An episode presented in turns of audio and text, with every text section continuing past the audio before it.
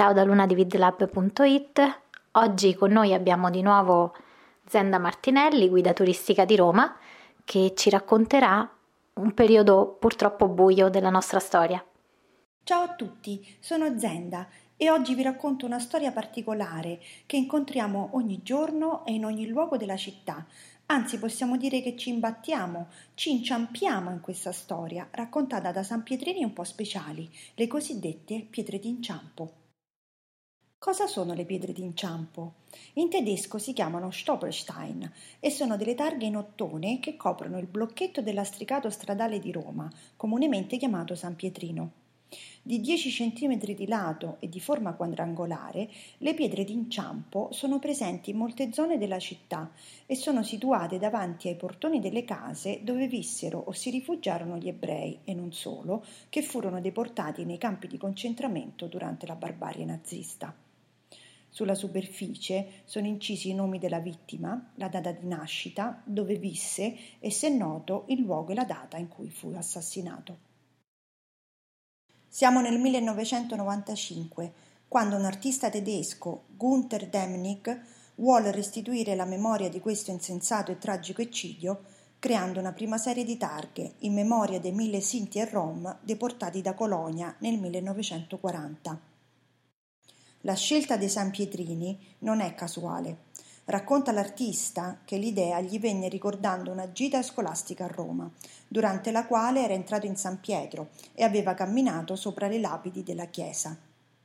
Ecco che una pietra nel suolo è diventata solido messaggero di una storia, tante storie, di persone, famiglie, ebrei, antifascisti, dissidenti, politici, militari, omosessuali e rom, tutti fatti salire a forza sui treni e destinati ai campi di concentramento di Mauthausen, Auschwitz, Birkenau, Dachau e non solo italiani. Queste pietre d'inciampo, infatti, si possono trovare in tutta Europa, in ogni città, davanti a ogni casa che ospitò persone considerate nemici del regime nazista. Sono circa settantamila le pietre apposte finora e circa trecentocinquanta nella sola Roma. Tutte insieme formano una vera e propria mappa della memoria visiva, un museo diffuso su tutto il territorio, perché una volta installate le pietre diventano parte integrante del tessuto urbano e seguendole si ricostruiscono le storie, come se si sfogliassero le pagine di un libro. Le prime pietre d'inciampo a Roma risalgono al ventotto gennaio duemiladieci e si trovano in via della Reginella due, nel quartiere ebraico, per ricordare Tosca di Segni, imprigionata ad Auschwitz con il marito Gino Tagliacozzo, e Settimia Spizzichino, che furono fra le pochissime donne a tornare dal lager. Nello stesso anno, anche in piazza Rosolino Pilo diciassette, nel quartiere di Monteverde, furono posizionate delle pietre d'inciampo a memoria della famiglia Terracina, che era sopravvissuta alla grande retata del sedici ottobre millenovecentoquarantatré, durante la quale furono deportati moltissimi ebrei, soprattutto dal ghetto. Piero e la sua famiglia si erano rifugiati altrove, ma non bastò. Un giorno Anna, sorella maggiore di Piero, venne fermata per la strada da un giovanotto. Niente di strano, lei era molto bella. L'approccio andò male, ma il giovane forse non era lì per sedurre, ma per scoprire dove andasse la ragazza, seguirla e trovare il nascondiglio di lei e dei suoi fratelli. Otto ebrei, per i quali scattò subito la denuncia. Chi collaborava, infatti, riceveva un compenso. Fu così che Piero e la sua famiglia finirono sul camion diretto ad Auschwitz. Solo Piero tornò. Aveva quindici anni quando salì su quel camion. Davanti all'appartamento dove viveva con la sua famiglia, adesso ci sono sette pietre d'inciampo, una per ogni membro che fu deportato. Sono lì. Ed è un po' come se tutti fossero tornati a casa, finalmente. E tornano virtualmente a casa anche Spartaco e Italo Pula, in via Ceprano e Ceccano, martiri presso le fosse Ardeatine, Renato Cantalamessa, Egidio Cecchi, Orazio Corsi e Mario Passerella, falegnami di via dell'Acqua Bulicante, che furono traditi e finirono anch'essi fucilati nelle fosse Ardeatine. La famiglia Pavoncello al Portico d'Ottavia, Amedeo Sermoneta in piazza San Cosimato. Ma gli ebrei non sono gli unici che trovarono la morte nei campi di concentramento. In via Giovenale troviamo la pietra d'inciampo dedicata a Ferdinando Persiani, partigiano morto a Mauthausen nel millenovecentoquarantaquattro.